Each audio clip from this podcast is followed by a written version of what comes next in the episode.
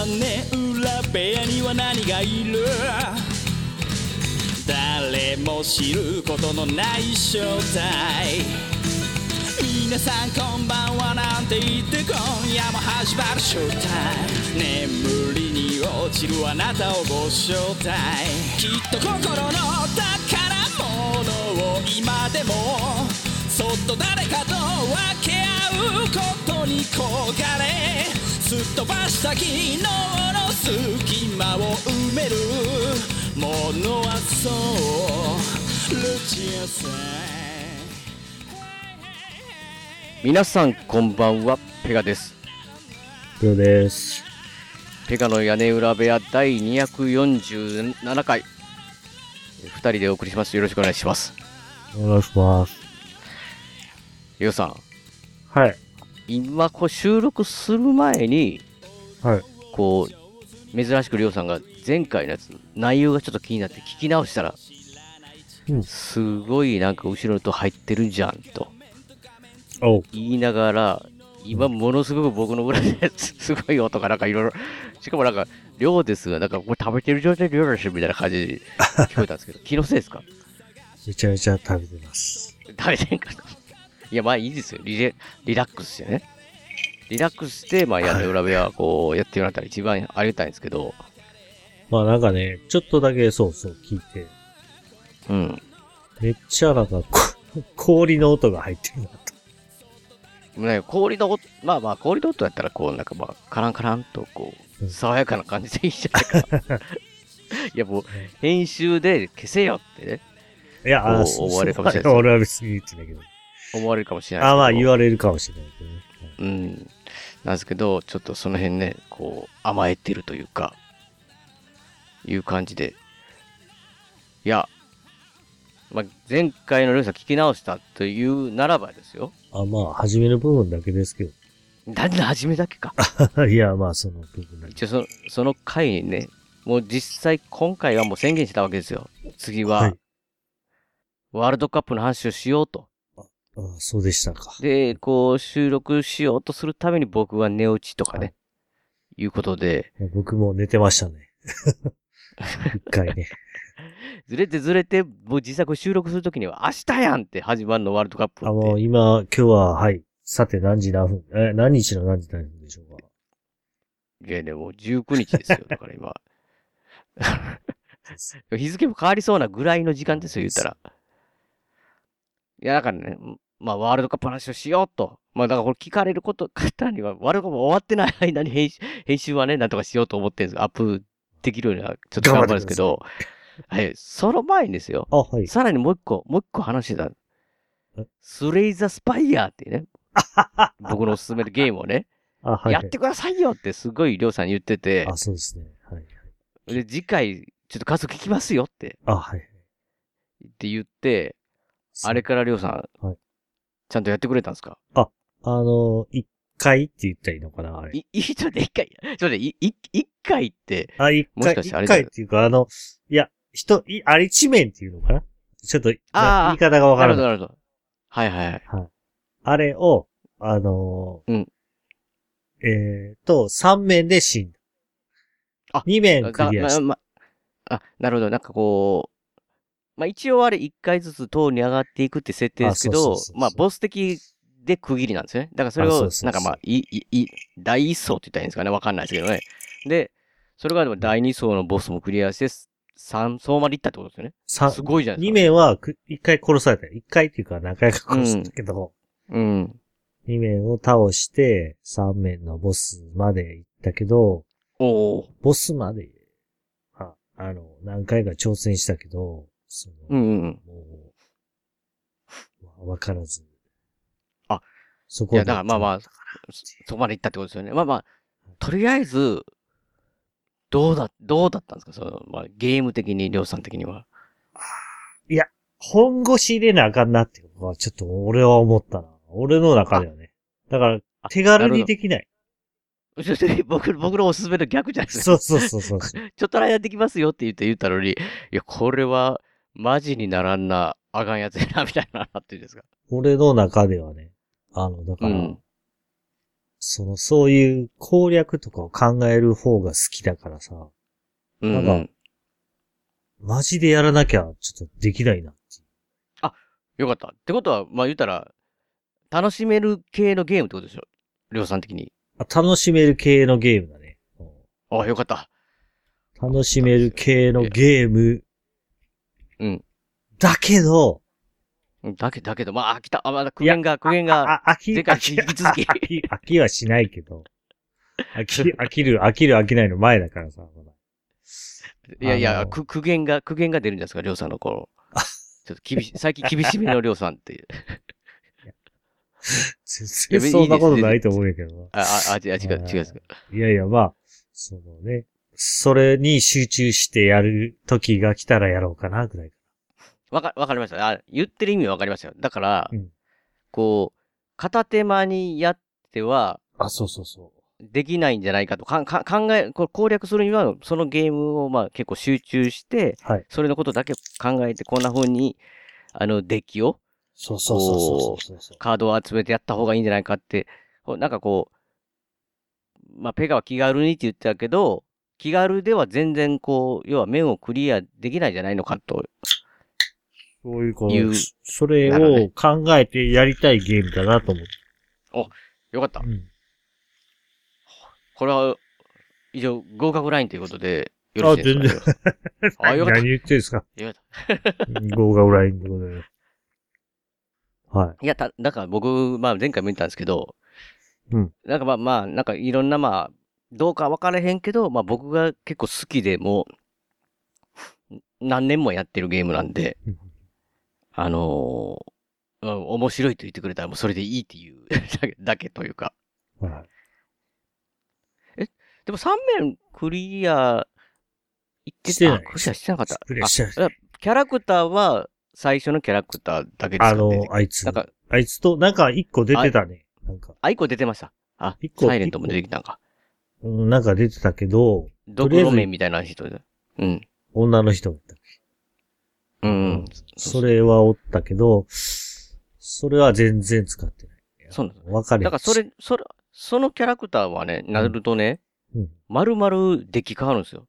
へえ。だから、まあそれこそだからそのアイアンクラッドで自分でこうかん考えてやるじゃないですか。うん。だから、次のそのもう一個のキャラクターをまたやり出したら、また全然違うんで、まあだからアイアンクラッアイアンクラッドを楽しんでから、またこそっちはそっちで集中してやったら楽しいんじゃないかなと。うん。ということで、よ、まあ、はいほんだら、まあ、要は、ご、おいし、面白かったけど、はい今はちょっとやるべきゲームが結構あるから、そうそうそう。集中できないからっていう感じなんですね。ちょっとね、まだ、おお。申し訳ないけど、うん。まだスレイザースパイア会はできんということですね。ちょっとね、うんなかなうん。か、まだできないかなっていう。うん、うん。ありませんが。いや、まあ、まあでも、良かったですよ、とりあえずそれは。あ、はい、よかったでうん、す。僕は思い残すことなくワールドカップ会に行きますよ。あ、はい。りょうさん、ワールドカップですよ、もワールドカップ、はい。あのう。さすがにりょうさんでもこう、周りとか、テレビとかで、なんか、ワールドカップやるぞ、みたいな感じなのは、あ耳にしてくるでしょ？そうですね。あの、最近始まったのか、うん。なんか、ま、あ、まだ始まってないですね。まだ始まって、まだ始まってない。まだ始まってない。まだ始まってないんですけど、日本は勝てるんですか、りょうさん？え、いや、なんかあのー、えーっと、いつ聞いたんでしたっけか。うん。結構やばい。ああ、そうですね。グループがね、やばいグループに入ったなと。やばいグループで、いや、なんかね、はいベスト8っていうのをずっと言ってるわけですよ。はいこう、目標をね。とりあえずこのグループリーグ、まあ4チームある中で戦って1位と2位が抜けれるわけですよ。うんで、1位と2位抜けた、抜けたのが出揃うと、もうベスト16なんですよ。要は。その時点で。はいはい。そしてうん、まあ1回勝つとベスト8ですわ。はい。そのと決勝トーナメントでね。それを目指していると。要は日本はそこまで行ったことがないとはいはい。いうことなんですよ。ああ、ね。なん、なんですけどね。で、あの、前回は、のワールドカップね。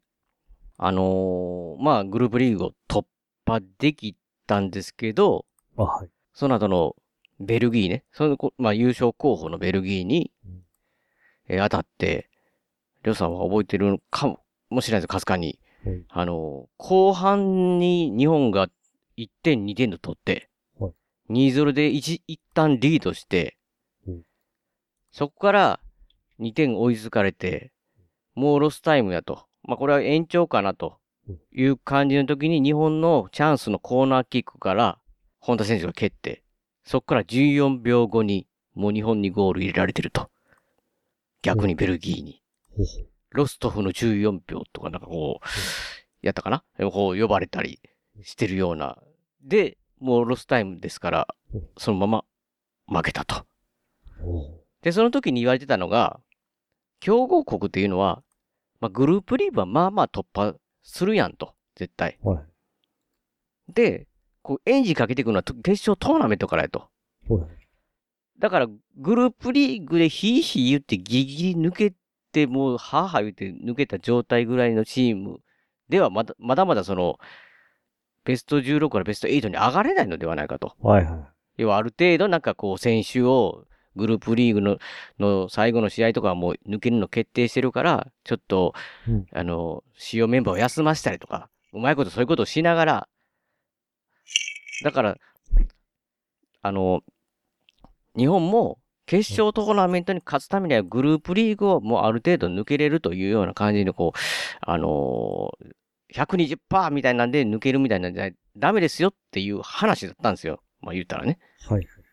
そういうのがこう話が出てきて、はいって言われて今回なんですけどうん、まあ今回の、まあ、グループが、日本はスペインとコスタリカとドイツというね、スペイン、ドイツというかなりの強豪チームのグループに入ってしまって、はい。そうですね。これもう120%でやらなし、無理でしょって。これグループリーグ突破がまず奇跡ですよ。だから、したら今回は。はい。思いうん。だってど、世界的にはまあドイツもスペイン、日本対ドイツ、日本対スペインなんかで、もし日本が勝つと、はいいわゆる大番狂わせですよ、言ったら。ね。衝撃走るみたいな感じの、になるわけなんですよ。はい。ですよね。うん。で、実際過去のやつ僕見てたんですけど、これ、総当たり戦じゃないですか、4チームのうち。はい要はだから3試合あるわけなんですけどはい、で、勝つ、勝つと勝ち点3っていうのが入るんですよね。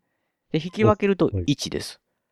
まあ負けたら当然0なんですけはいど、で、3試合で勝ち点何点だったら上上がるんかなって言ったらうん、まあ5取れば、ほぼトーナメントいけるんですよ、2位とかで。はい。もう1、2で。で、5点言うと、もちろん3引き分けの場合は1点、1点、1点しか入らないわけなんで、勝ち点は。3で当然無理じゃないですか。はい。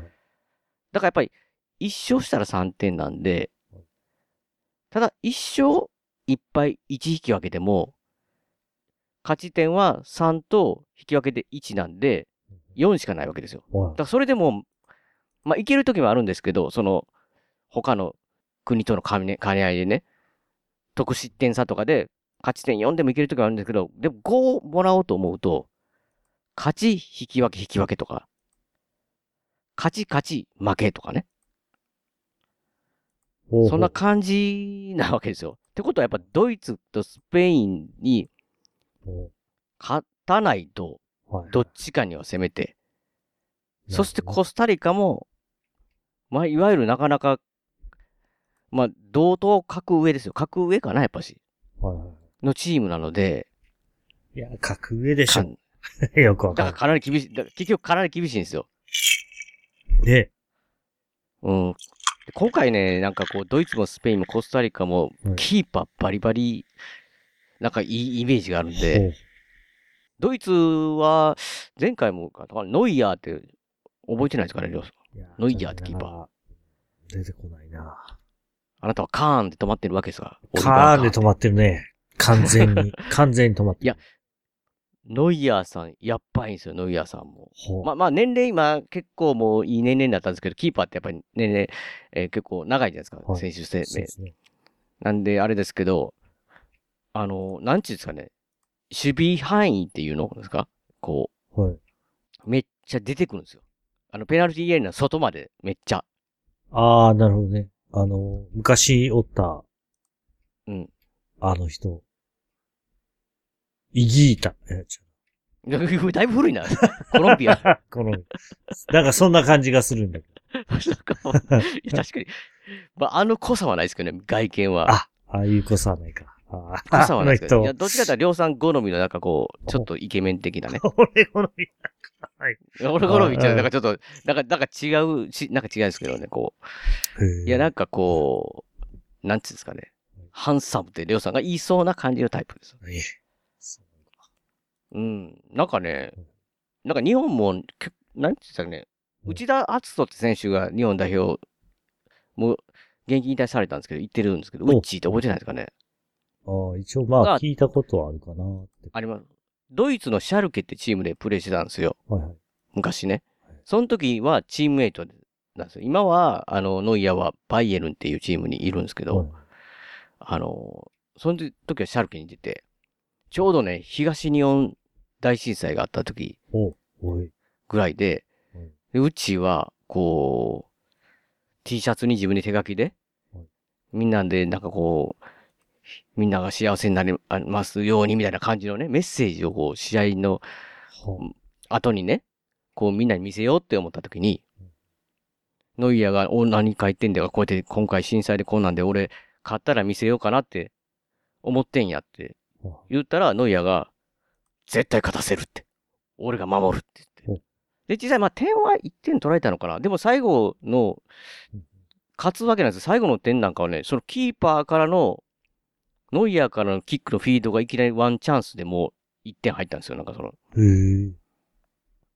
なかなかキーパーのフィードでいきなりこう、一発でそのスルーパスじゃないですけど、うんっていうのはなかなかないんですけど、それ、精度もすっごいいいんですよ。で、で、うちのす、なんかこう背中を見せるんだろうって言って、わざわざつ、こうサポーターの前に連れてって、カメラの前に連れてって、やってたっていう。かなりのナイスガイおなんですよね。あ結構ね、その、もう言いたいですけど、その、出てくるんで、なんちゅうんですかね、こう、最近のサッカーって結構ガンガン上がっていくじゃないですか、ディフェンスも。はいはいはい。で、ディフェンス上がっていくってことは、こう、キーパーとディフェンスの間が結構スカスカなわけですよ。で、そこにもしボール飛んできてはい、敵が、すごい足速いやつが来た時とかやばいですから。だだからそういうので、裏抜けたかなと思ったらね、そこにノイヤーがいるって言って。チャンスって普通それ抜けたなって。うんオフサイドギリギリフォワード抜けたでって、後ろからボール飛んできたってって思ったら、いるはずないキーパーがそこにいるって言って、ボーンって。そんな感じだ、ノイヤー。まあ、すごいまあ選手なんですけど。うん。まあ、だからコスタリカもすごい、そのキーパーでは、とね、な名前、ナバスやったかな。うんコスタリカキーパー。確認しとかないと。まあ、さっき言っときますこけど、あ、はい。そんなに詳しくないんで、間違ってることいっぱいあるかもしれないんで、うんそこだけ多めに見ていただきたい。ああ、そうやな。うんお俺は何も分かってないんで。うん。合図中打ってるだけの男なんで。ケイロス・ナバス。ね、今は、うんパリ・サンジェルマンっておおすごいとこにそうです。パリ・サンジェルマン、まあね、え MMN か。知知ってます ?MMN ってなんかこう呼ばれて。前線3人おるんですよ。並びでね。ほうほメッシ、う。ああ。エンバペって、ネイマールで MMN みたいな。もう三人、とんでもない年俸もらってんちゃう？とんでも、とと ととんでもないえぐい。パリ・サンジェルマン本当にね、すっごい、こう、バリバリ集めてきてみたいな感じですよ。うん昔の、なんか僕のイメージはね、なんかこう、一時期、巨人がね、ジャイアンツが、いろんな4番を集めてみたみたいな時代があったような気がするんですけど、はいなんかそんな感じのイメージで。まあだからそこにね、いてて、その前はレアル・マドリードですよ。っはていう、身長もそんなに高くないんですけどね、い。へえ。えぐい、えぐいんですよ、なんか。うんまあ、そういう選手もいたりと。もうと、とにかくね、まあスペインも、とにかくなんかこう、今回キーパーがめちゃくちゃすごくて、相へえ。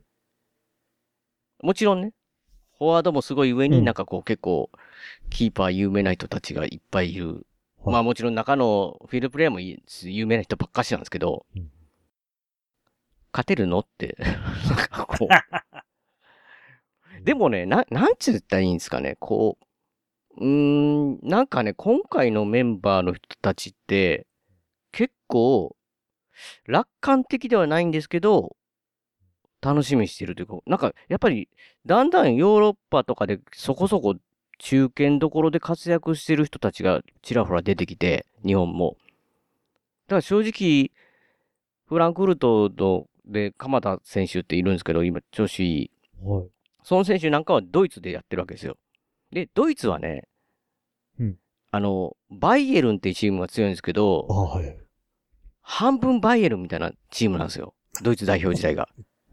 ああ、そういうことか。あはい。だからそれは逆にね、やっぱりこう、ナショナルチームとしてそういう作りっていうのをされると、ナショナルチームって大体こう、試合するときに集まってやるじゃないですか。はい、そうやね。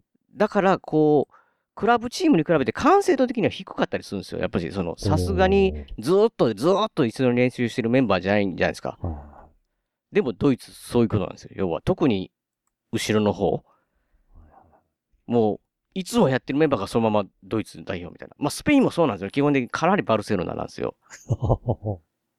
うん。へえ。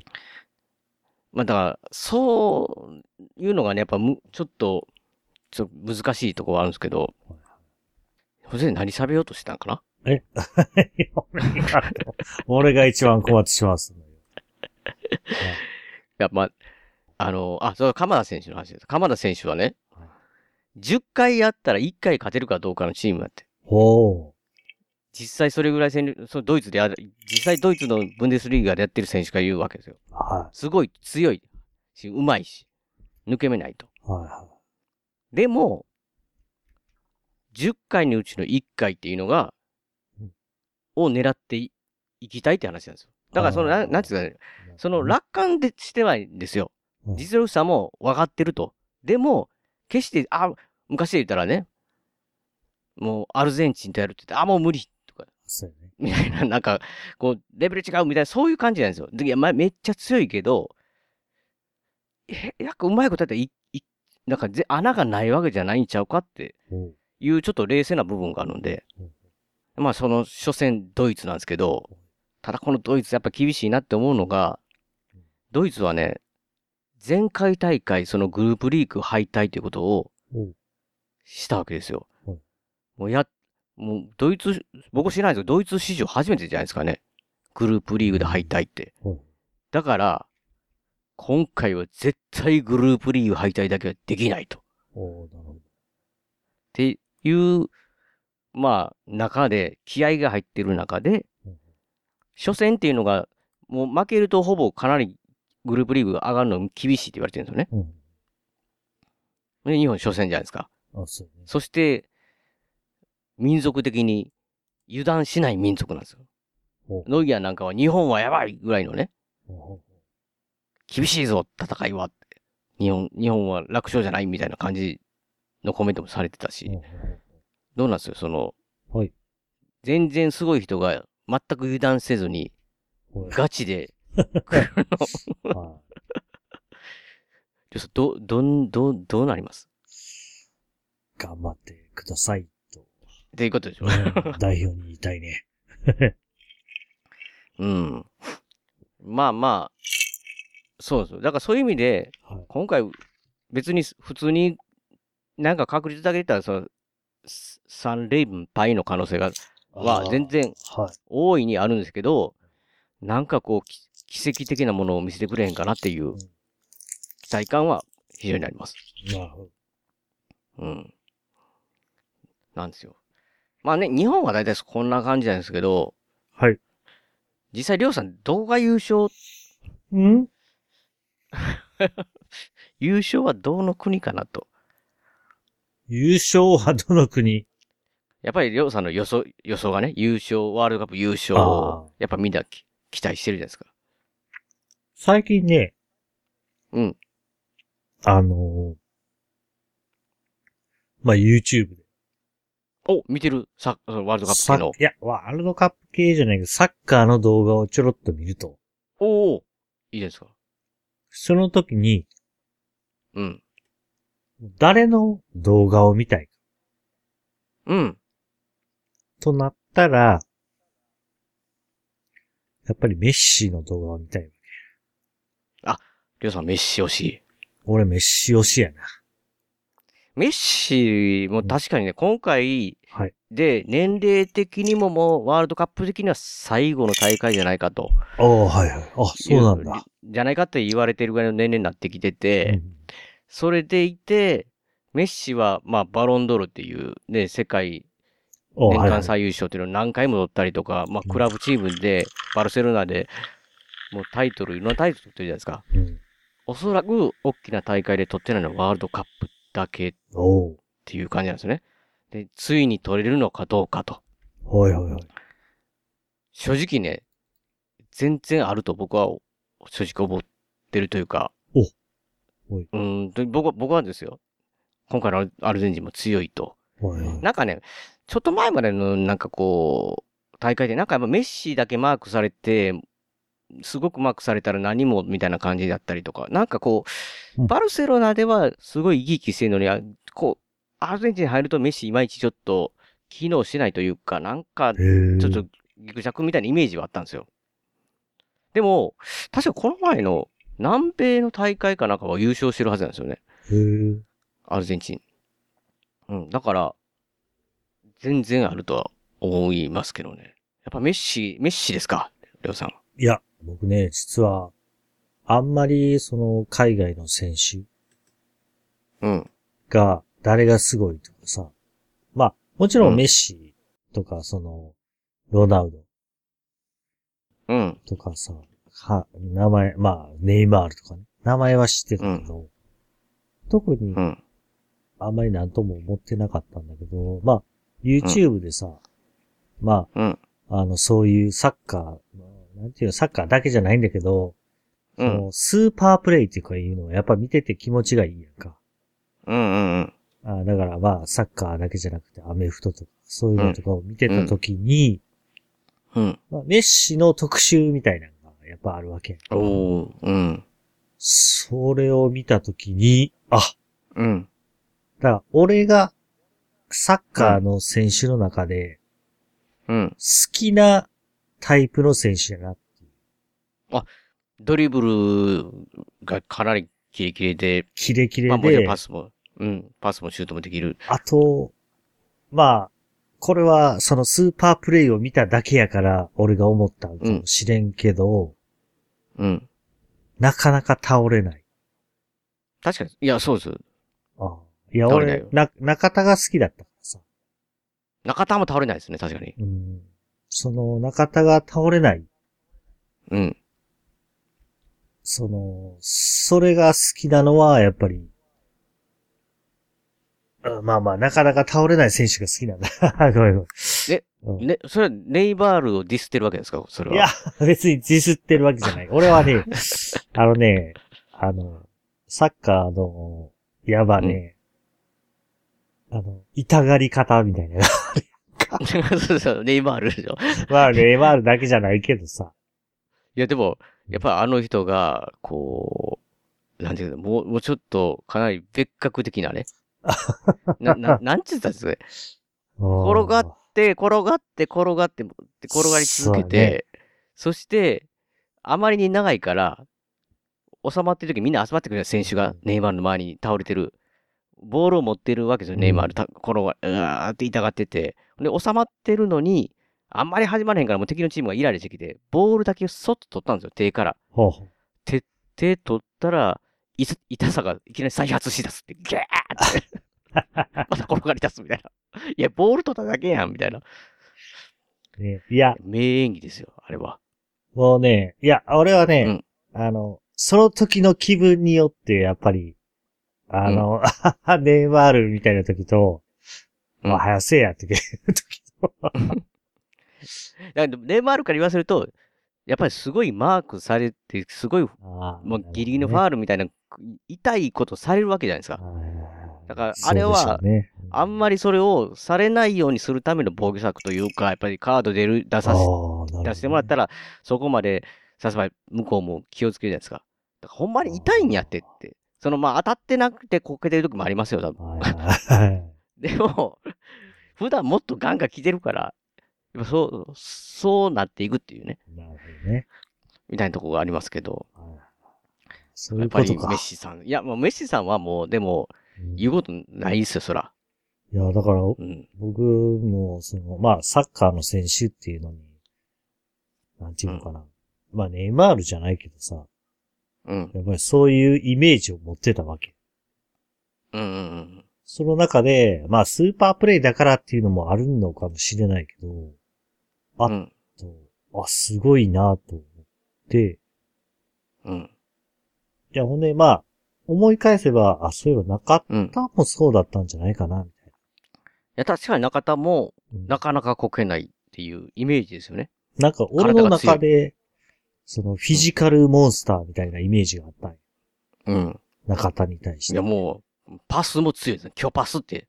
あいや、だから、いや、ちょっとまあ、今回のは外れますけど、中田の、なんかことを話す動画、動画って言ってね、あへえ。あの、元のメンバーの、奈良橋さんとかね、ああ、はいはい。岩本セルさんとかが出てるやつがあって、はで、いや、中田さん、中田すごい、すごいって言ってるけど、巨パスすぎひんかって、強すぎひんかって。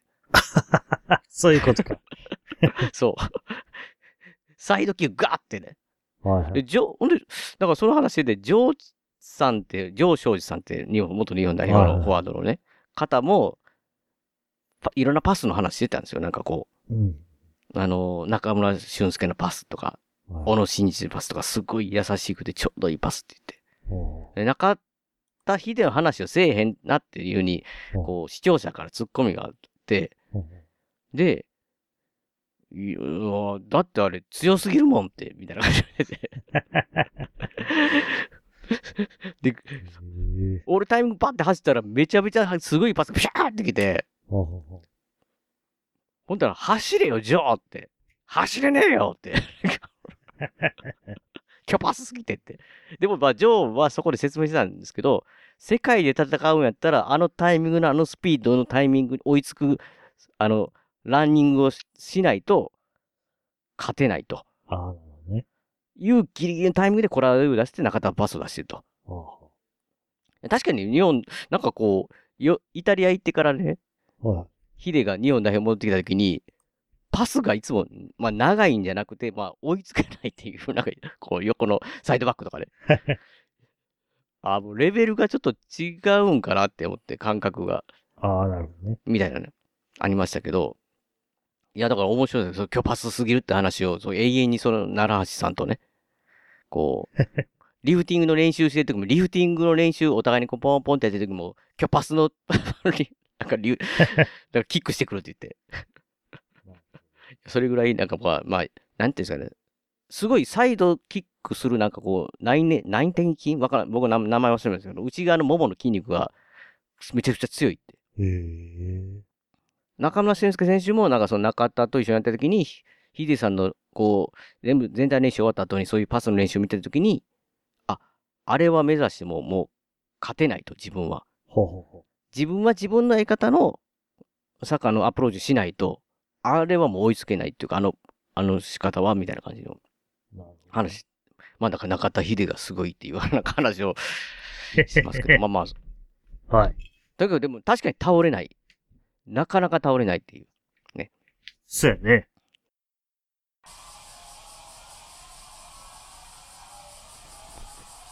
普通に生きて普通に大人になって普通に死ぬつもりあなたの望む普通なんてない。いや、なかったわ。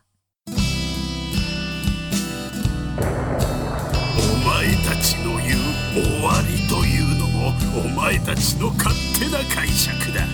私からすればこれは始まりだ。信じて。あなたの思う。ああなた自身の世界を。愛されたいと願う人の夢は。愛し合うことをすることができず夢叶えたいと願う人の夢が作り出して消える魔のブレイクストーリー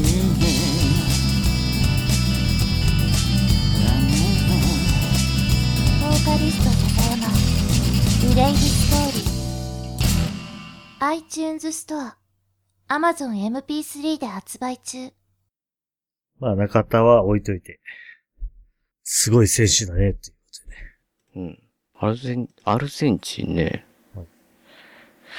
アルゼンチンは。どうでしょうか、アルゼンチン。だから、いや、俺は、今回は、まあ、日本がもし、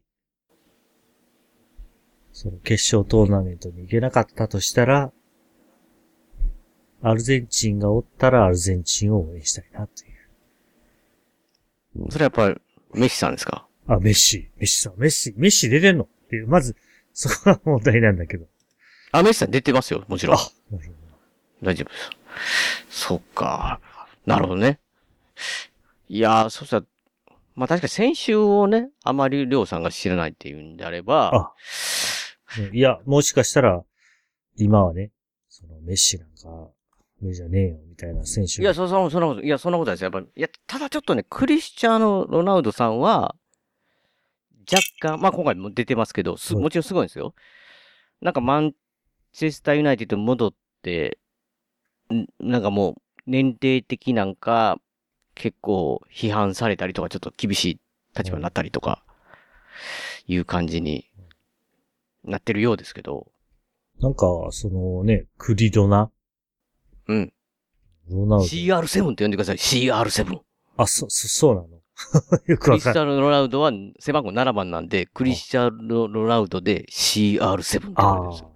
いや、俺さ、あの、ちょっと、すごく、ちょっとササッカーと全然関係ないんだけど、おうエめピソード。ちゃめちゃ嫌なことが。あ、嫌なエピソード？いや、エピソ、エピソードじゃなくて、おう今ね、まあ、うん。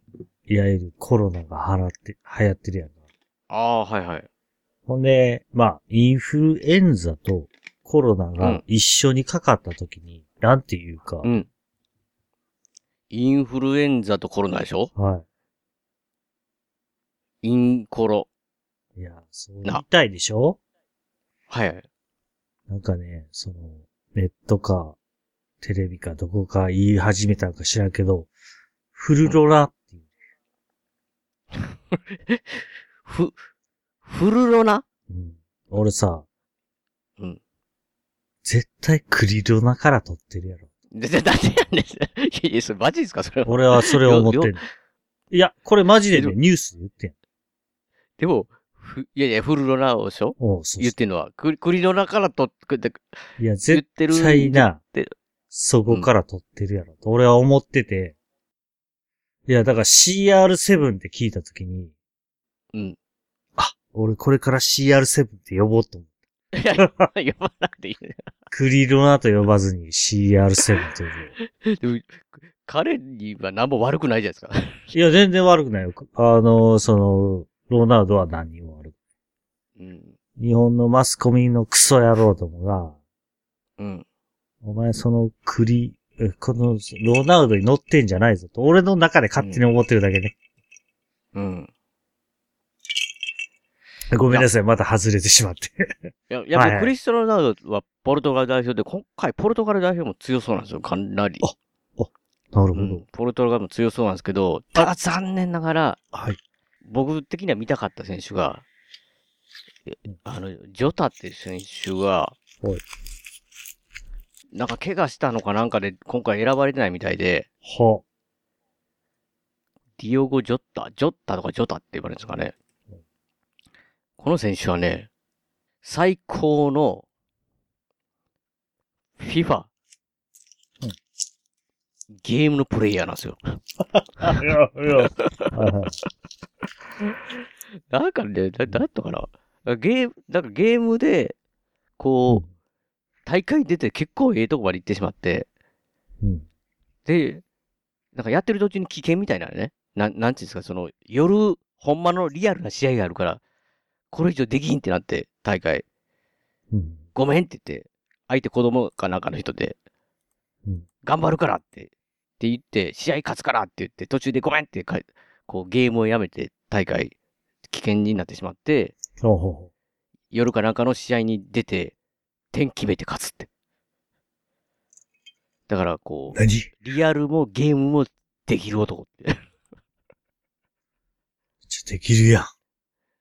いい、ほんとね、なんかね、意外と、だったかな、あの、FIFA ってその、なんか登録、ゲーム時代、この登録、なんかするんですかね僕わからないですけど、クリロナとかね、あ、だ CR7、すみません、CR7。ああ、CR7。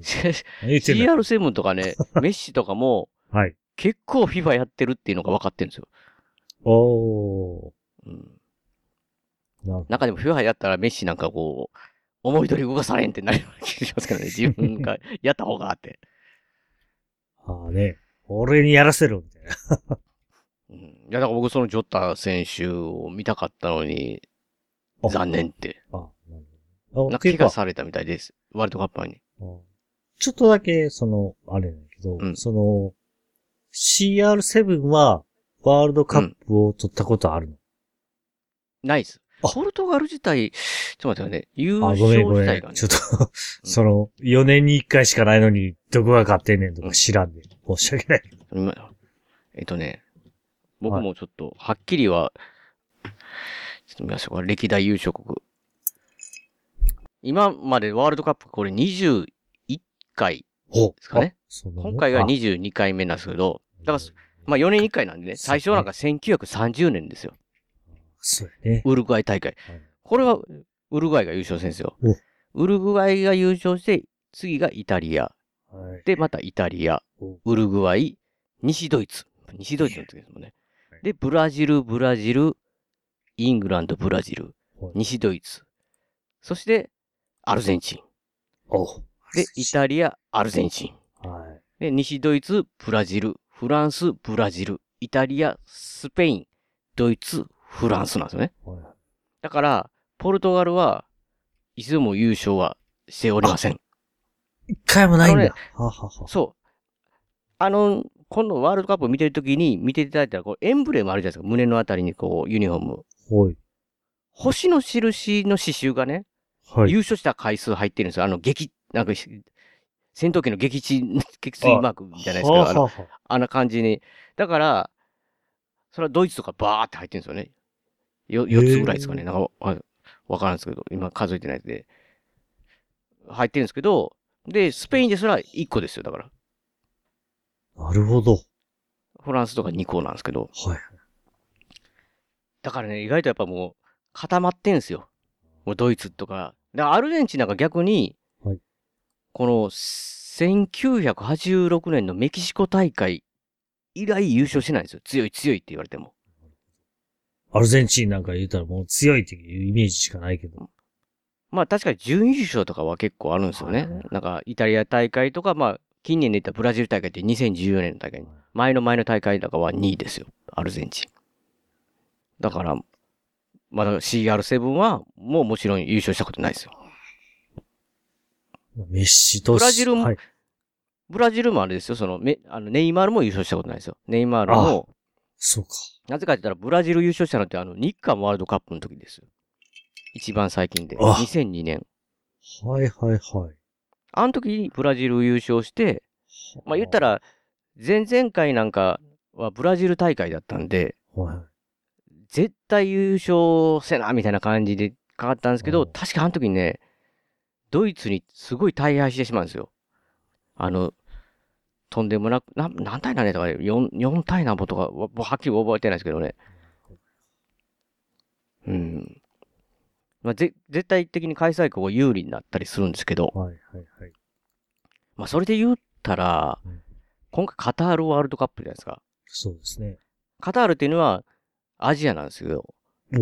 おおまあ、アアジアの中ではまあまあつ強いですけど、まあでもあの、日韓ワールドカップの時もそうですけど、開催国は予選免除ああ、そうですね。はい。で。で、今回開催国なんで初戦なんですよ。要は明日、おうはい。カタールね。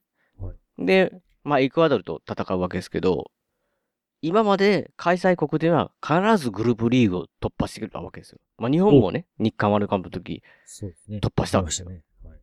うん。ちょっとカタール大丈夫かなっていうね。あ、そうなんだ。まあ言ったら、まあ日本と、まと、どっこいというか、まあ若干、ううんん、日本の方がまだ強いかもしれないわけですよ。はいはい。こう、グループの対戦の、その、なんていうかね、国的にはは、エクアドルとセネガルとオランダですよね。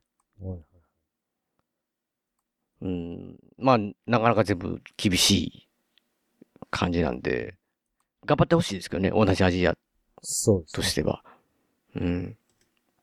ちなみにはい、日本代表、えー、えっとね、日本代表のワールドカップの成績だけを見ると、うん最初に出たのがフランス大会で1998なんですけど、うんえーグループリーグ敗退。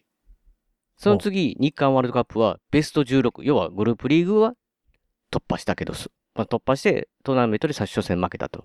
はまあ、これがだから最高位なんですよ、今今でもな。で、その次の大会は、ドイツ大会はグループリーグ敗退。で、その次大会、南アフリカ大会はベスト16。あはいで、その次のブラジル大会は敗退、グループリーグ。あで、前回のベロシア大会はベスト16。要は、敗退突破、敗退突破、敗退突破で、今回ですよ。それジンクス的に言うとね。うんまあ、敗退ってなる方が、こう、綺麗に順番にな なるわけですけど。まあ、だから、まあ、こう、今の中でもやっぱりかなり厳しい理由ではありますけど。ね。うん。いや、もう、だから、りょうさんね、はい他の、メッシさん以外はい。で言ったらね、もう、まあ、ジョッタさんは今回出ないんで、はいで誰推しやと。誰推しや？あ。の、誰推しやと、屋根裏部屋的に誰推しやと。ああ、なるほどね。まあ誰推しでいくか。はいはい。誰推しで行くかというと、はい。名前が強そうなハリー・ケイン。ほイングランド代表ですよ。う。今の代表。まあ、フォワードで点取り屋さんですよ。イングランドも今回も結構強いんですけど、えー、トッテナムっていうチームなんですけど、はい。あのあ、トッテナム聞いたことある。で、で、そうそう。ソン・フンミンって聞いたことないですか？あ、そういうりょうさんふうに聞いたことあります。今、アジアで今、ナンバーワン、ナンバーワンじゃないかと。まあ、実際怪我したんかな？ちょっとワールドカップはちょっと微妙なんですけど、もこのハリー・ケインとソン・フンミンのツートップなんですよ。トップ二人、その、えー、トッテナムかな。で、で、ソン・フンミンは、えー前回で得点王ですよ。イングランドプレミアリーグで初めてアジアで得点王になったと。まあでもそのハリー・ケインですが、まあいいんですけど、はいなぜ屋根裏米的に押したという、押すかというと、これは僕だけかもしんない。他の人は全くいやいやいやって言うかもしんないですけど、はい見た目ほう。ニコラス・ケイジ。ニコジ。ニコジに見えるんですよ、僕は。ニコジっぽいっていう理由でね、押したいと。それだけ。それだけ。それだけ。あまあ、でもね、いいことだね。いや、まあまあ、いや、そう、いや、それはももちろんなんかもう、プレイとかは、まあ、いや、でも、大きくてね、大き、大きいんかな？なんか大きいイメージすごいあるけど、うん。ハリケーン。えー、29歳かな？うんえー、イングランド代表の、とプレミアリーグの通算得点ランキングで現役選手トップに君臨している。ストライカー。って書いてますね。えー、得点力が強くて、うん。えー、誰もが驚くスーパーゴールというよりも確実にゴールを奪う。万能型ストライカー。うんうん、っていうハリケーンお。勝手にニコジに似てると。いやー、だから、いやもう、いや、も、も、なんていうんですかね、そう真面目に言うと、真面目に言うと、お、はい。僕一番好きな選手が、お、今回はい。出てて、お、はい。えー、モドリッチっていう選手なんですけどはい、若い時のりょうさんに似てるんですよ。はい？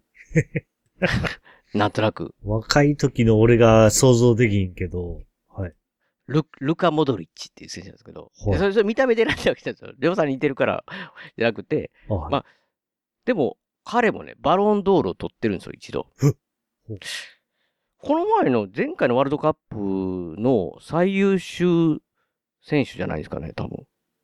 ほ確か、確か。う。はいはい。すごい選手。えーあ、そう、きあ、だから前回で準優勝なんですよ。クロアチアなんですけど、はいクロアチアの選手。あの、レアル・マドリードの所属の選手なんですけど、えっ、と、まあ、ボランチっていう、サッカーやってない人はちょっとわかりにくいかな。まあ、とそんなに攻め、攻めというよりも、もうちょっと、もうちょっと下がり目、ディフェンスより前みたいなところで結構、まあ、タクトを振るって言うんですけど、結構、チームの中心というか。うん、まあちょっとね、若干、まあ他の、まあね、他のなんか国が結構スーパースター固まってるとか言うとかだったら、クロアチアは、うん。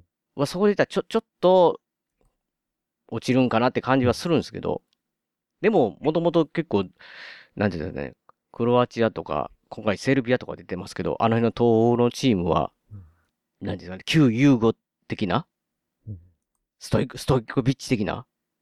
ストイコビッチ知らないですか、りょうさん？ストイコビッチは知ってるよ。日本にも来てた日本に。あ、そう、ねピクシー、ピクシー、ピクシー。だからそういうテクニシャンが結構、うま、うまいんですよね、結構。なので、クロアチア自体も、まあ、僕結構好きなんですけど、はい。その、モドリッチは好きやからモドリッチみたいなと。思いますけど、どうやろうなまあ、まあ、ざっとでも言われてる、まあ、下馬評というか、一般的に言われてる上で言うと、まあ、一番優勝候補はフランスかなと。へえ。あ、そうなんだ。前回も優勝だったのかなフランス。前回優勝だったんですね、確か、フランス。そうそうロシア大会フランス優勝ですねうん。なんですけど、まあ、エンパペいますしね。エンバペ。はいえー、あ、と、はいあとベンゼマさんって。ベンゼマさんっていう人が、今回バロンドールを取ったんですよ。お、今年の。レアルの人なんですけどうん。それがね、結構、ベンゼマさん何歳やろ？ええ年齢なんですよ。初めて取ったけど、えー、ベンゼマさん。ベンゼマさんはね、えっ、と、34歳。おい。あ、まだ若いんだ。いやもうなんかすごい昔からなんかこうひ、ひなんかこう髭面で、おっさん風 な感じのイメージあったから。年齢いってんかうん。あ、ここにもありますよ、なんか、あの、M、MMN とか先言ってたんですか、その、パリ・サンジェルマンの人たち、あはいはい。頭文字言われて。えっとね、レアル・マドリードで共にプレーした、ガレス・ベイル、クリスチャーノ・ロナウドとのストリートップは3人の名前の文字から BBC と呼ばれてたって。なんかそ、みんなそうやって言うんですね。うん。なんかね、一時期もうちょっと問題で、フランス代表から出て、こう、代表から拒絶っていうか、で 出てたんですけど、うんまあ戻ってきて、まあベンゼムさんもいますし、うんあのーまあ、フランスもメンバー的にちょっとえげつないメンバーなんですよね、今。うん。だから、まあ、どう、どうなんですかね。はい正直、フランス、ペガはフランス。ああ、いや、僕な、僕はちょっとひねくれてるというか、なんかこう、はいや、フランスはめっちゃ強いと思うんですよ。でもなんかこう、単純にめちゃくちゃ強いと言われてるチームが優勝ってなんかあんまりしないイメージあるんですよ。なんかこう、やっぱりこう、ワールドカップで一一発勝負じゃないですか。何が起こるかわからなくて、で、その時の流れがあったりして、うん。なんか日本代表を、んだけ見てても、今回のメンバーすすごいなって思う時と、なんていうんですかね、うわ、今回ちょっと全然、まあ、ワールドカップ前に試合もうまいこと言ってんし、もうやばいなと、これどうすんねんってなった時、意外とどうすんねんの時が勝つ時があるんですよね。余裕だって言ってた時の方があかんかったり。うん。だからそういうことがあるから、ちょっと、イメージ、こう、せ下馬評通りじゃないっていうパターンもすごいあるんで、うんまあフランスが一番強いって言われてても、僕は、どうかな まあ一応、まあはっきりさせておくと、うん。僕はアルゼンチンで行きます。いや、それを、いや、それはね、りょうさん言ってなかったら僕言ってたかもしれないぐらい。ああ、そうなの。うーん、正直、み、まあ、今、すごく俺の中でメッシ推しやから。あ、メッシ推し。と言うとどう、いや、正直、ふ、まあ、フランスでしょ？はい。アルゼンチン、はい。ブラジル、ポルトガル、うーん、まあまあまあ、この辺かなというような気はする中で、まあ、おっしゃった、りょうさんがアルゼンチン取ったんやったら、今回はやっぱしお、ちょっとた、代表じゃなくて、外でも叩かれてる CR7 を、僕お押そうかな。ジョタさんも出られなかったし、ジョタさんのためにも、ポルトガルを、やってくれると。ハリー・ケーンと言いながらね。はい。ね、イングランドのハリー・ケーン、ニコジとか言いながら。ああと、クロアチアとか言いながらね。ちなみに、ポルトガルとね、うんそのモドリッチのクロアチアは同じち、同じグループなんですよ。何？あ、違うわ。それは違うな。ポルトガルは、全然違いますわ。すいません。ポルトガルは、ガーナ、ウルグアイ、韓国ほ。えー、ですね。で、クロアチアは、ベルギー、カナダ、モロッコ。なかなか、ね。うん。だ韓国の、僕の友人に、ちょっとね、サッカー好きなんで。どうですか？って言ったら、絶対勝てないですって。突破できないですと思いますって言 われて、言ってましたけど。まあ、ポルトガル、ガーナ、ウルグアイはなかなか厳しいなっていう感じはしますけど、確かに。まあ、だからやっぱし、どこのリーグも厳しいなと、あとグループも。で、まあ選手たち、日本代表の人たちが言ってたら、どうせ強いのどっちか当たらへんねやから、もうそれやったらさ、初めから優勝候補の近いのに当たってもと。な、当たった方が、楽しみ、楽しみだと。本気でできるのはね。な、うん。そう。スペインはね、確かに優勝候補ではあるんですけど、若干若手なんですよ。今。だから次のワールドカップにその人たちがピークになるんじゃないかと。おうほうほううん。まあ、それで言うと、まあ、りょうさんには、スペインで言うと、ペドリを覚えててほしいんですね。ペドリ。ペドリというやつですね。久保くんより若いんですよ。何？19歳。19歳でバルサの中、バルセロナの中心ですよ。結構。おいおいですよ。そんな、そんな、そんなばっかしですよ。あとね、えー、誰だかな名前、いつも忘れる。イケメンがいるんですよ、イケメンが。ガビ。ガビ。はい。ガビも若かったと思うんですよ。まあでも、実際、うん。若手の、すごい若手ばっかしの中でね、はい。ベテランが一人でいるんですよ。ブスケツ。ほブスケツ。う。はい。正直、この選手が、めっちゃポイントなんですけどね。まあ、いわ何ゆるその、じ、見てて多分ね、すごいとかなかなかわかりにくい選手なんですよ。それこそ。派手、お派手さゼロなんですよ。はいでも、その選手から、すごいいいパスが出て、で、ボール持っても取られないみたいなね。うんブスケツ。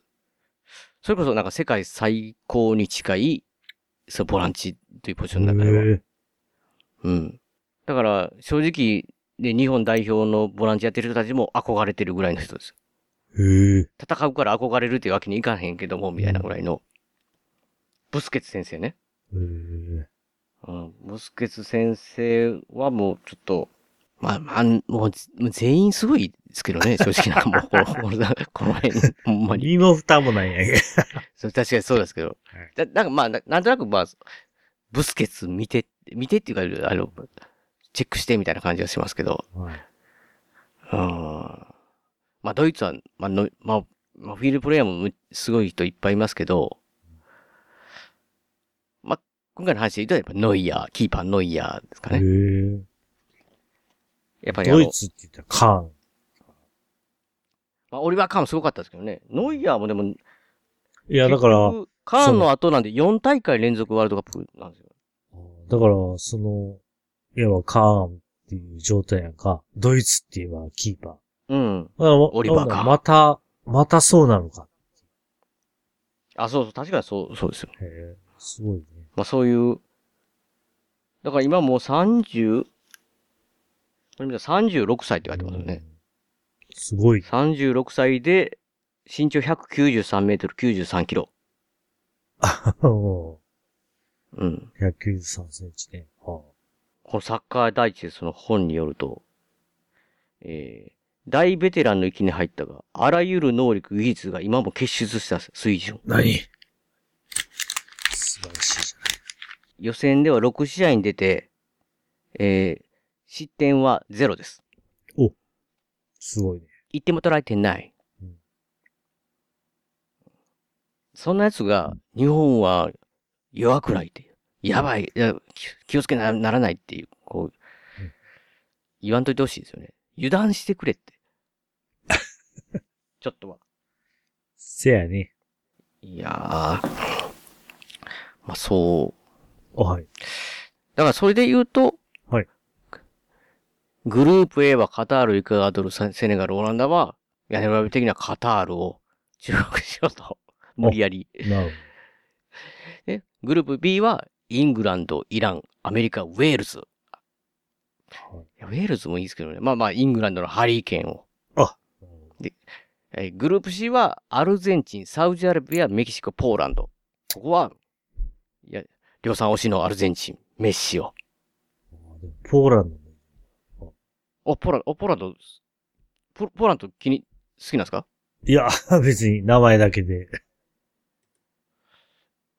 ポーランドはね、実際、前回大会で、あの、当たったでしょ日本。覚えてないですかね？残念ながら覚えてないです。ですか？あの、ポーランドはね、うん何を置いても、いレバンドフスキって、レバンドフススキって人が、はい。それこそね、バイエルンにいてたんですよ。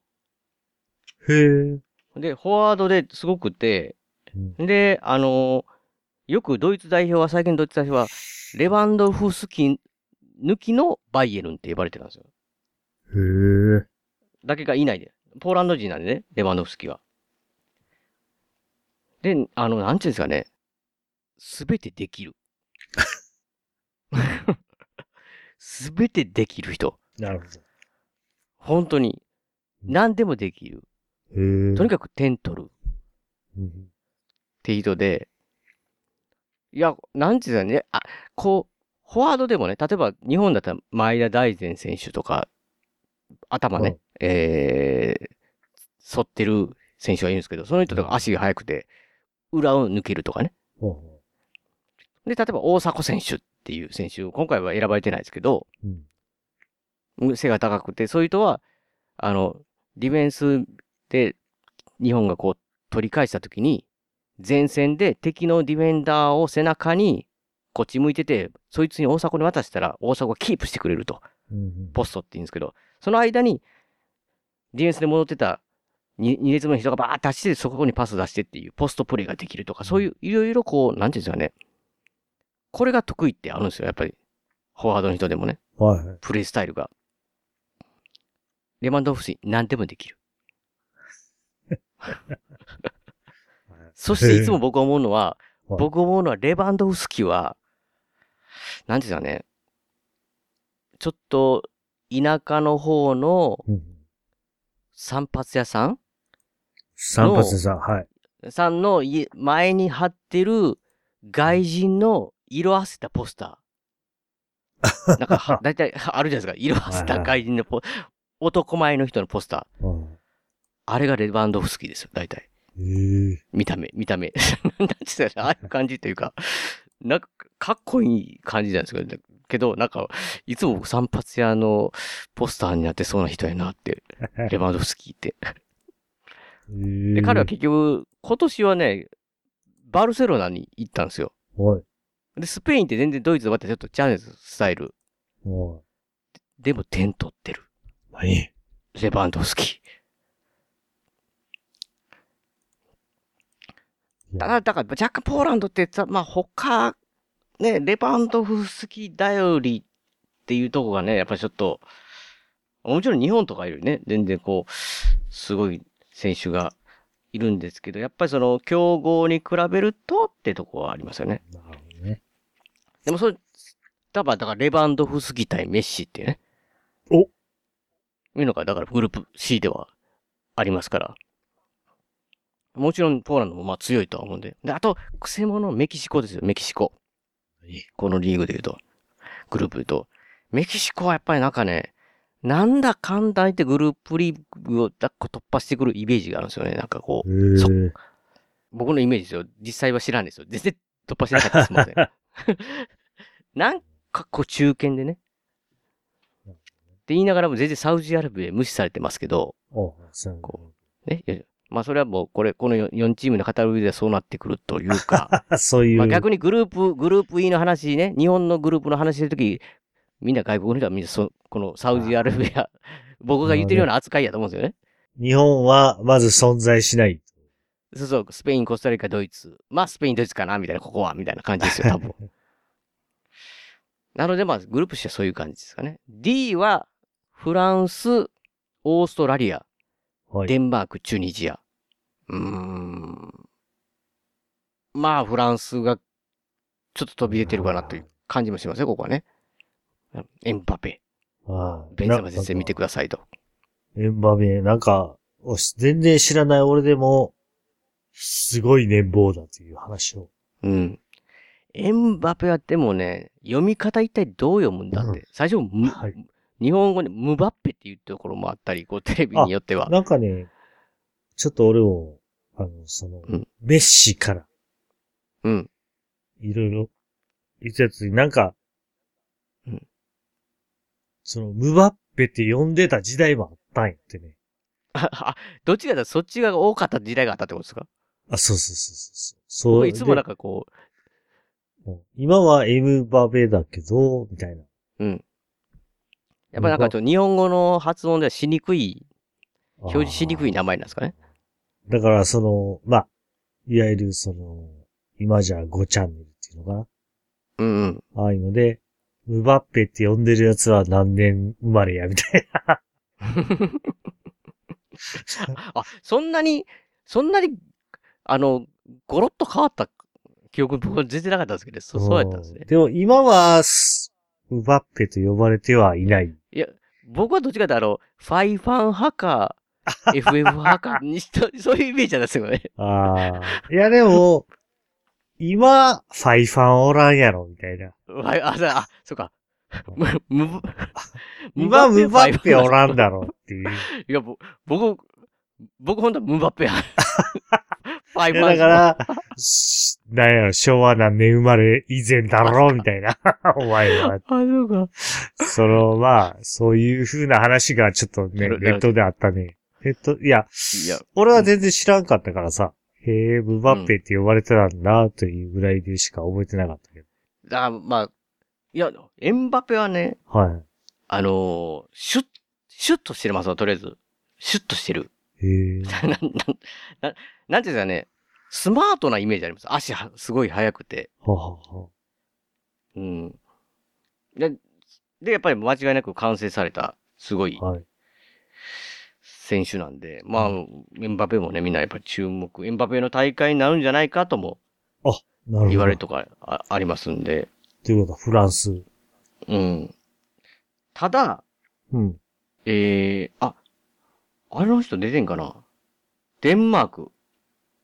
ちょっと今回選ばれたかどうか僕もチェックしてないですけど、デンマークのね、エリクセンさんっていうの、多分、りょうさんも後で調べてもらったらわかるんですけど、はい。今2022年じゃないですか。はい。で、2021年にね、ヨーロッパだけの大会ってあるんですよ。ユーロっていうのが、大きな大会が。はいはいワールドカップみたいな大会。で、試合中にね、うん倒れて心停止したんですよ。はい。心臓が。で、もちろん運ばれていったわけなんですけど、はい。結構ちょっと前にね、もう復活してね、えあのいわゆるそうクラブチームで試合出てるんですよね。出てるのかな今回。選ばれてるのちょっと調べてみよう。うんエリクセン。ちょっとその間に、おエリクセン中にちょっと。えー、エリクセンさんを調べる途中ですけども、ここでね、えー笹山さんの今回の曲をね、かけさせていただきたいと思います。日本代表。まあ本当に毎回毎回楽しませていただいてるというかね。いやこうサッカーファンからするとありがたいというか、ワールドカップに日本が出て、そして、もう今回ドイツ、スペインと、コスタリカと、強豪ばかりを相手にというところで、やっぱりね、その、まあ、世の中、ね、最初に冒頭で言いましたけど、ベスト8とか、えー、いろいろ言われますけども、まあ、とにかく、こう、熱い戦いをね、ものすごく強敵相手にっていうのがなんかもう、まあ、単純にね、ジャンプ漫画、少年漫画のようなね、まあ、いわゆるもう、自分よりもはるかに強い敵。出てきたところに立ち向かうっていうのはね。まあ、特にチームプレーというか、サッカー競技なので、こうね、融合して力をこう、もう100%力を120、130みたいな感じのね、熱い戦いが見れたら最高だなと、いや、本当にね、期待してますということで、まあ、まあそういうのにぴったりだなというか、強敵を、に立ち向かっていくっていう感じで言えば、この曲じゃないかなと、個人的には思うので、えー、聴いてください。笹山さんで、アルバム、スクリーンより、夢のカウボーイ。混ぜた心温めてその手温めて体温めて奥でしたためてはい30分刻みで重なり膨らむ欲望あっという間に消えてゆくそのままでいればいい誰かに我らきゃわからない。延長はどうなさいますかなんてそんなのいらない。生まれた時からもうロスタイム表じゃ吐けないその口で。夜を数え夜を数え夜を数え夢のカウボーイりょうさん来ましたか？帰ってきましエリクセンさんね、た。あ、はい。えー、クリスチャン・エリクセンさん。今回出てます。ということ10番をは背負っています。デンマークの。ということは？うん。で、なんかあの、まあなんかニュースでは、えー、まあ、ゆる倒れて、倒れてた間をこの世から離れていたと振り返り、復帰を支えてくれた家族らに、私よりも大変な思いをさせたと、感謝してて、恩返しの一つになるのがワールドカップ。ゴールはカタールワールドカップでプレーすることだと。医者からは何もしても問題ないと言われているし、代表でプレーすると証明したいと言われた、30、30歳。彼は異世界転生してるね。転生してんのかな？おじさん？異世界おじさん？一回転生して帰ってきてるね。デンマーク。で、マーク。ちょっとやばい。これはデンマーク、デンマーク、フランスちょっとやばい。フランスにはい。そうなったらこの同じアジア、オセアニアでいうオーストラリア厳しいじゃないですか。全然厳しいでも、この並び言うと、まあ、チュニジアは、で、あの、アフリカ代表ですけど、な。はい。1位フランス、2位デンマーク、全然あるんじゃないですか。あり。ねえ。まあ、チュニジアは僕もあんまり選手的にはそんなにスターはいないみたいな感じで、ほうほう。ただ守備は固めっていう情報が入ってるんですけど、はいはいまあ、デンマークも、まあ、硬いイメージはあるんで、まあ、逆にオーストラリア結構厳しいかな。フランス。まあ、うんフランスがどうな感じになるかですよね。で、まあ、この、とかエンエンバペさんとエリクセさんを注目しようと。あ、うんはいはい。で、グループ E ははい、スペイン、コスタリカ、ドイツ、日本。まあ、散々話したので、マリオさん的には、まあはい、僕的にはやっぱり、日本が突破。日本、日本突破。そう、それがやっぱり、一番楽しみで。もう一個、もう一個、ほな、ほな、もう一個突破するのどこと思うんです？スペイン、コスタリカ、ドイツ。二つでしょ。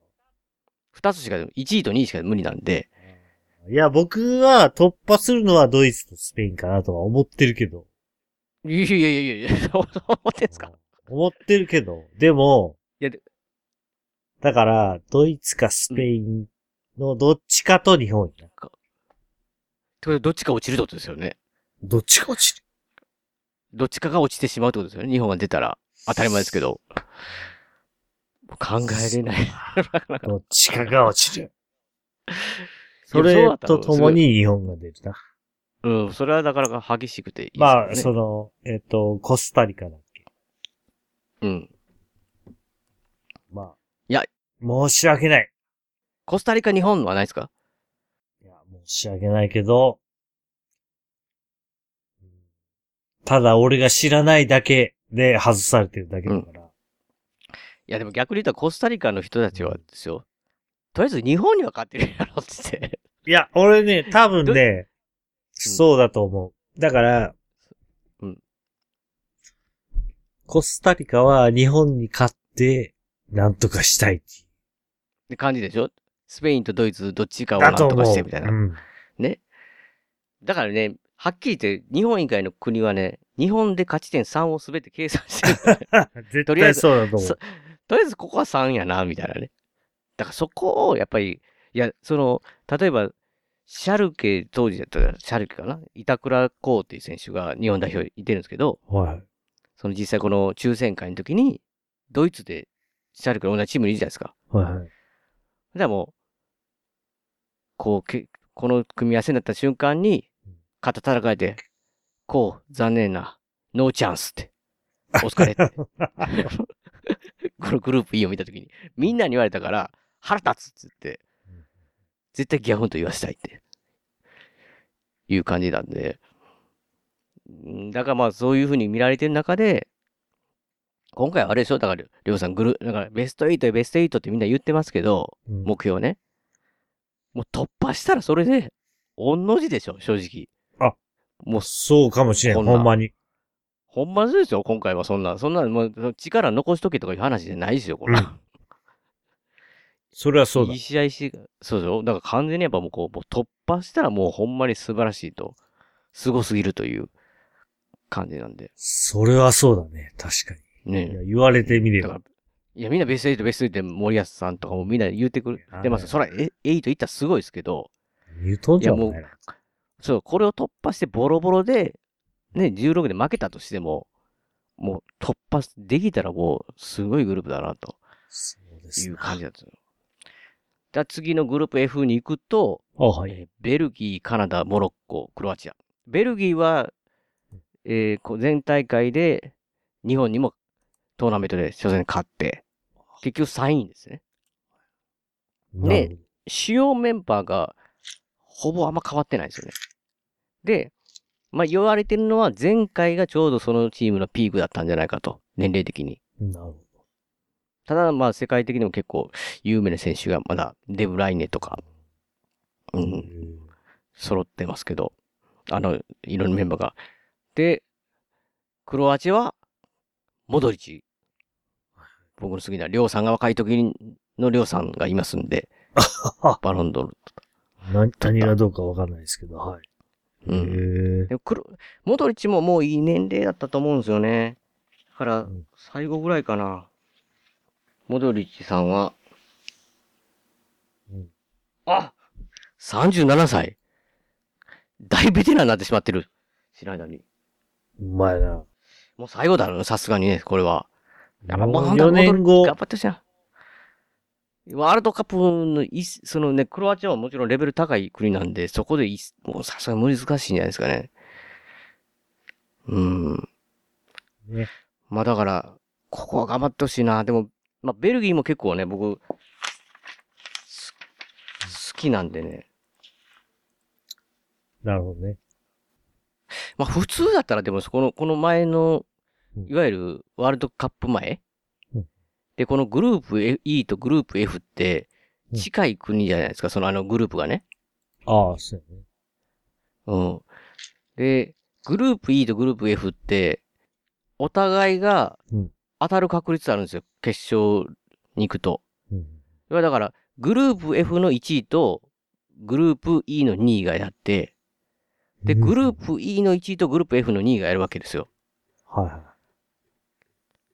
だから下手したら、例えば2位、2位通過、1位通過とかによっては、まあ、当たる可能性もあるんでう、んすぐにね、トーナメントで。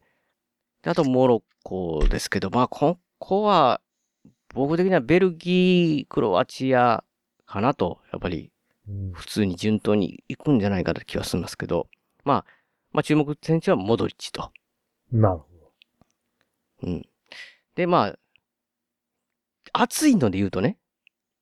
おほ。僕、げ僕、激アツで行くとですよ。はいベルギーがこう1位通過して、はいはい。日本が2位通過したときに、はい。またもや、そのトーナメント 1, 回戦に、日本はベルギーと当たるわけですよ。ほう。そして、はい。この前逆転されたやつのリベンジ。まあまあまあ、その、ほぼ、ほぼ、何？いや、あーごめんね。えまずその、リベンジする前提条件が2位。予まあ、選。ベルギー1位通過しそうな気しますけど、わ、わかんないですけどね、そこはね。わかんないですあけど。まあ、ベルギーは、は1位で通過する。として、で日本が2位で通過すると。だいたい、でも1位通過できると思いますかりょうさん。ここのグループで日本が通過できるとしても、あ、1位は無理だね。1位は難しいでしょ。スペインとドイツいてて。あ、その上にね、その中で、だからいわば、予選通過したら2位だろ、と。そうそう。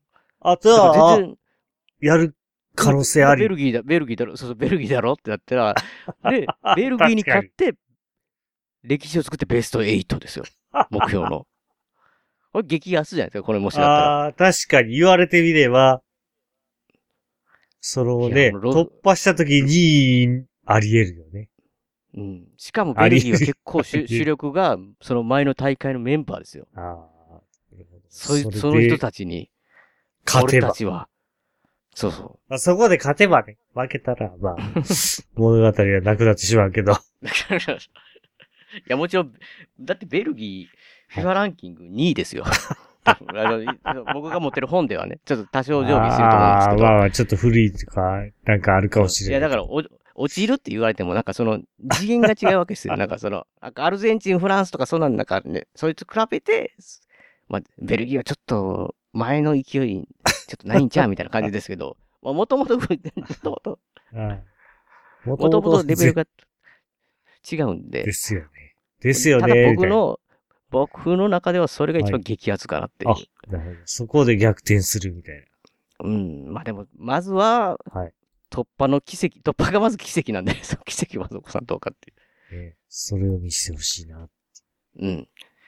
だからまあ、ここはそういう感じですかね。ほんで、あと、二つグループなんですけど、グループ G, G は、ブラジル、セルビア、スイス、カメルーン。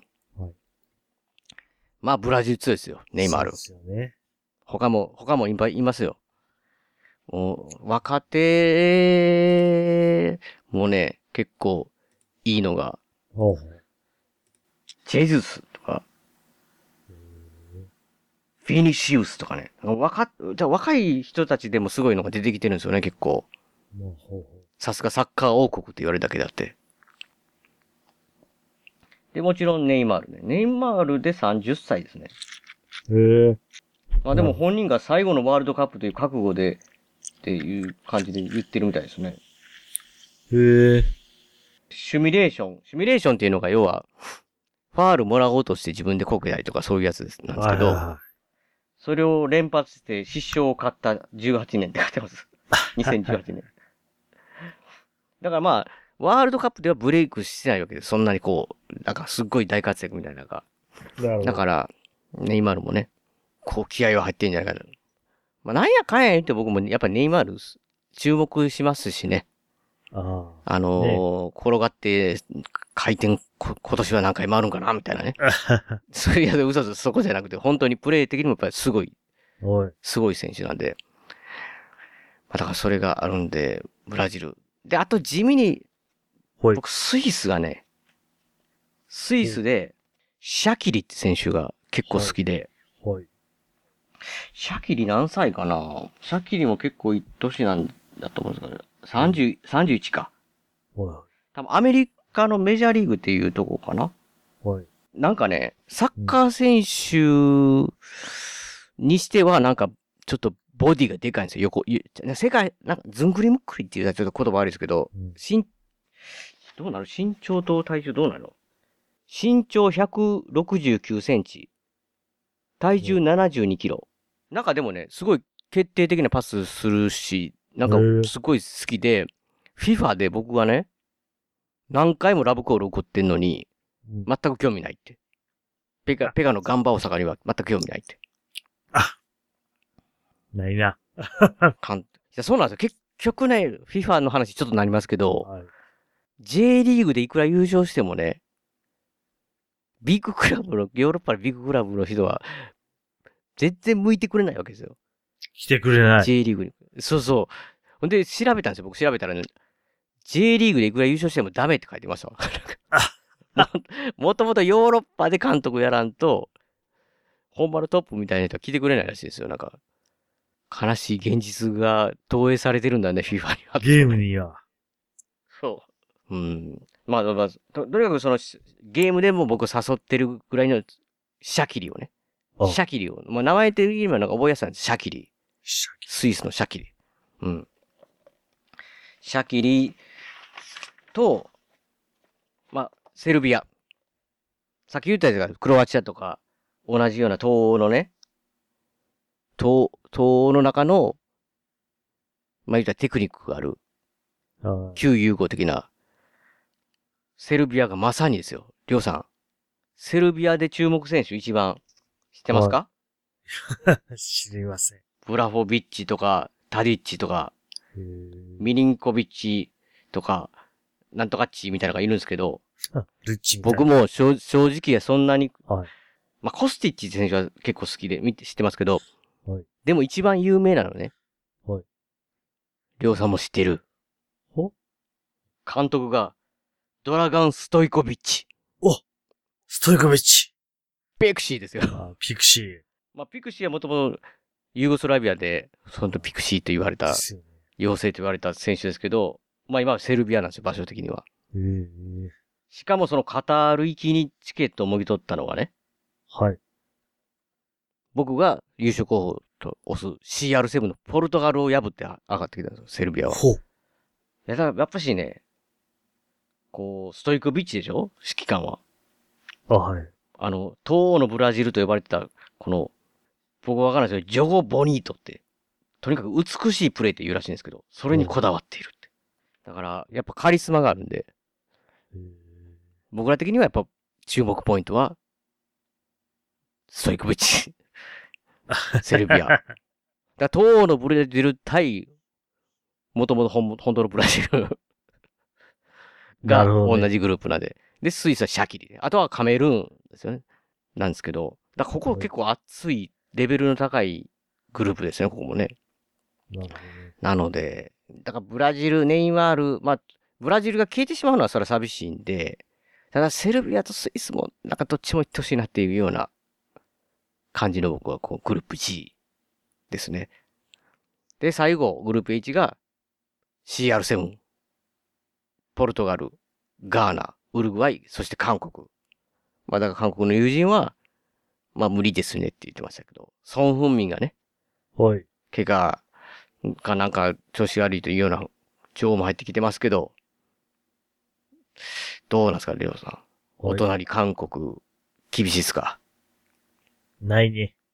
?CR7 はちょっと厳しかったですけど、まあウルグアイもすごいですからね、いつもね。いや、申し訳ないけど、うん。日本と同様チャンスはない。No chance。 No chance。No chance。確かにね、まあ、僕はやっぱウルグアイでカバーニって選手が好きで、はえーまあ、スアレスでいう、結構、両方まあ、トップレベルのフォワードチームもいますしね。い。はあ、は前線して落ちですけどね、韓国も、やっぱしアジアとしては。あ、まあね。うーん、なかなかね、こうポルトガルとウルグアイ、やっぱどっちかに、ねまあ、現実的に考えて、ガーナに勝って、ポルトガルとウルグアイに両方引き分け。やったら勝ち点5になりますから。ねだから、日本もど同一ケースですよね。5にしようと思ったら、コスタリカに何度か勝ってはい、スペインとドイツに何とか引き分けると、両方。だとしたら2位通過はぜ可能性はありますけど。だからやっぱり初戦ですよ。初戦負けると、あ、なるほど。もうほぼほぼ。連続で勝つしかないという状態なんで。もうあとしか無理だあと勝つしかない。うん、だからやっぱ厳しいですよ。だからやっぱりその、いつのワールドカップだったかな、日本。前の前はい。本田選手とか香川選手とか長友選手とかがすごい良かった時のはい。ブラジル大会だったかなほはやっぱし最初に初戦で、えー、コートジボワールに、本田選手がさっき先制したのかな？でもお結局そこから2点入れられて負けたんですよ、初戦。もう負けて、ガクッとなんか来たみたいで。だからやっぱそうなると、まあその2戦目はギリシャ引き分けて、で、コロンビアにまた1対4で負けるっていう感じだったんで、やっぱ初戦ですよ。う。なるほで、意外とね、だからやっぱ僕がこう、メンバー的にいけんじゃないかなとか、こう、外野的にね、今年は強いなとか思ってるのやっぱ関係ないんかなと思ったのが、紹介したいのがね、鈴木、もしかして、もしかして、ど。はい。もしかして、もしかして、あ、今、ちょっと見てました。ちょっとスースースーと。あら、もう、ね、もう、もう、もう終盤に、あ、こう、終わっていきたいなとはい思うんですけど、ただちょっとおすすめのね、お、このやっぱサッカーを楽しむためにおすすめのやつがあるんですよ。お えっ、とね。うん、おすすめのやつ。えーす、鈴木啓太さんっていうね、元レッズで日本代表でもあったうん選手がやってる YouTube、鈴木啓太チャンネルで名前だったかな。がね、すごいゲストを呼んでるんですよ。ユニ今までの日本代表の人とか。ほうほうで、やっぱりそれで聞いてたら、なんかやっぱし、いわゆるぜ呼ばれてる全員あるじゃないですか。その、もう試合にも出てない人たちとか。ああ、はい。その人たちが、全員がすごい練習とかそういう時に上げて、一つに要はなった時うん。と、それなりにちょっとやっぱ、まあ意見が分かれたりとか、なんか、なんとなくふわっと、ぼなんか、まあ、バラバラではないですけど、一つになれてない時で、全然やっぱし日本って、結果見たら違うなっていうのが、その、その話をいっぱい聞いたら分かるんですよね。ほだから川口さんとか、昔のさあのキーパーとかね、ううん。試合出れないでも中村俊輔が試合で出られないんじゃないのかな、ワールドカップって。その、試合には選ばれてるけどっていう時とかは、もう嘘でもいいから、あの、俺たちで盛り上げていこうって言ってね、二人で話し合って、もう練習からガンガンこう、本気で、っていう感じで、なんか、要は全員が気持ちが一体になった時に、やっぱり120%になるというか、でそういう大会は、前評判悪くても、突破してるわけですよ、なんか結構。はほんで、い結構期待されてるメンバーの時に、突破できなかった話聞くと、やっぱりなんか、ちょっとやっぱりギクシャクしてたりとか、い。なんか一つになれてないっていうのは、あ、そうなんやって。まあ、な、なんちゅうんですかね、やっぱりその、結束って、やっぱこのレベルになって結束してるかしてないかで、そんなん見えないじゃないですか、この外から見てたら。で、全然やっぱり違うんやなっていうので、いや、今回のメンバーが、やっぱりすごくもう、結束してくれたらいいなというかねうん。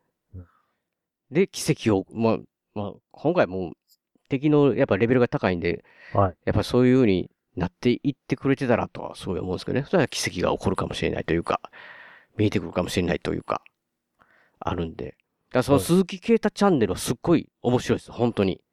裏話がすごい聞こえて。あの時、あんあの時の、その、その大会の時どう思ってたかとか選手がね、裏でこうだったとか話をすごいバンバンしてくれてて、ええっていうのが、YouTuber はおすすめだから鈴木啓太さんのチャンネルと、あともう一つ、はい。ポッドキャスト。ポッドキャスポッドキャストでね、サッカーの番組をお？やってる人たちがいてて、でサッカーの、あのラジオっていうかそのポッドキャストってね、めちゃめちゃ古くでもう止まってるなとかね、やり始めてちょっとで終わってんなみたいなのがすごいあったんですけど、ト。はい。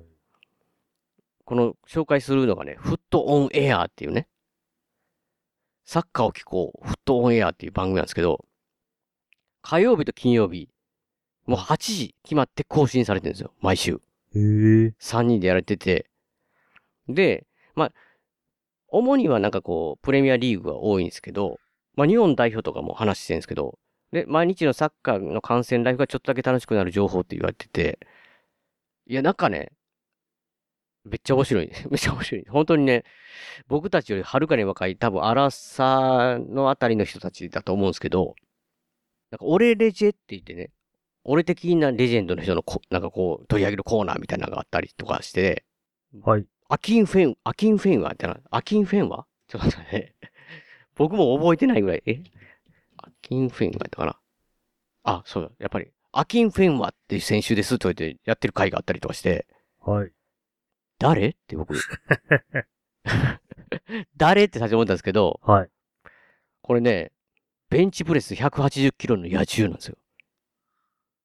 動画、一回ね、アキンフェンはと言って言ってもらったら、み見たらね、明らかにサッカー選手じゃない人がサッカー選手で出てるんですよ、なんか。もう、めっちゃ、横、ムキムキの。はで、その選手をなんで取り上げたかって、まあその時ちょうど引退したんですけど、い。はい。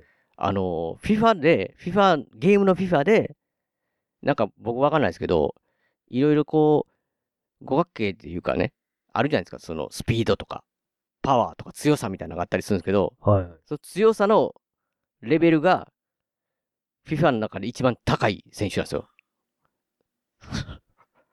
だから、FIFA ファンからしたら、アキンフェンワの、でも選手自体、この選手自体は、プレミアリーグでもなく、そもうちょっと下のね、リーグで、それなりに、それなりに活躍して、それなりに引退されたみたいな人なんですけど。っていうような、はい。マニアックなところからを取り上げたりとか、マジで。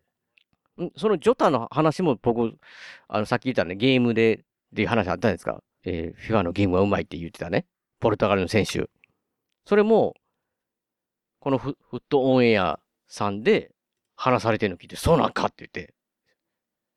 とにかくなんかこう、いわゆる、すごいマニアックに戦術とか話すというよりも、友達同士が、もう見てて、そういう面白いなんかちょっと、本当にすごいサッカー好きは好きなんですけど、そういう、ちょっとなんかこう、ネタというかね、裏ネタとかもあったりとかして、そのサッカーをそこまそこまで詳しくない人でも聞いて興味を持って、で、あの、よりこう本当にか観戦をするのに楽しくなるというかね、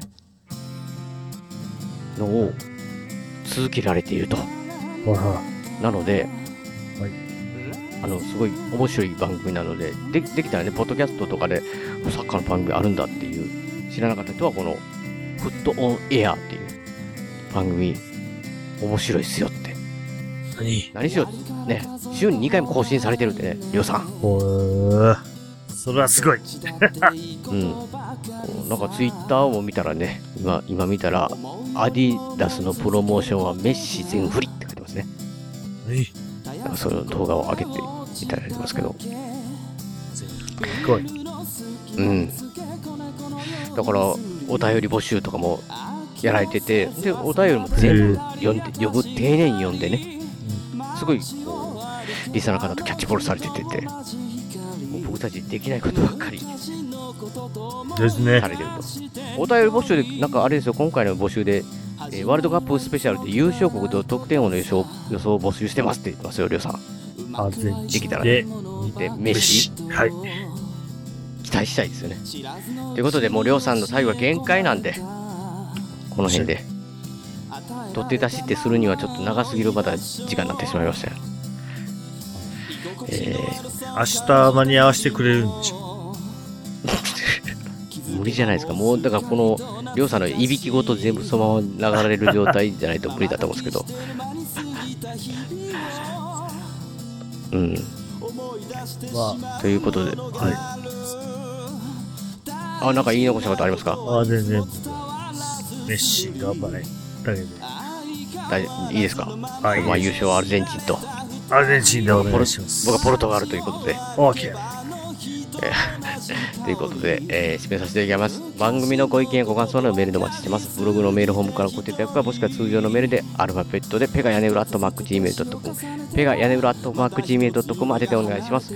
えー今回の演曲は笹山さんでスルリです。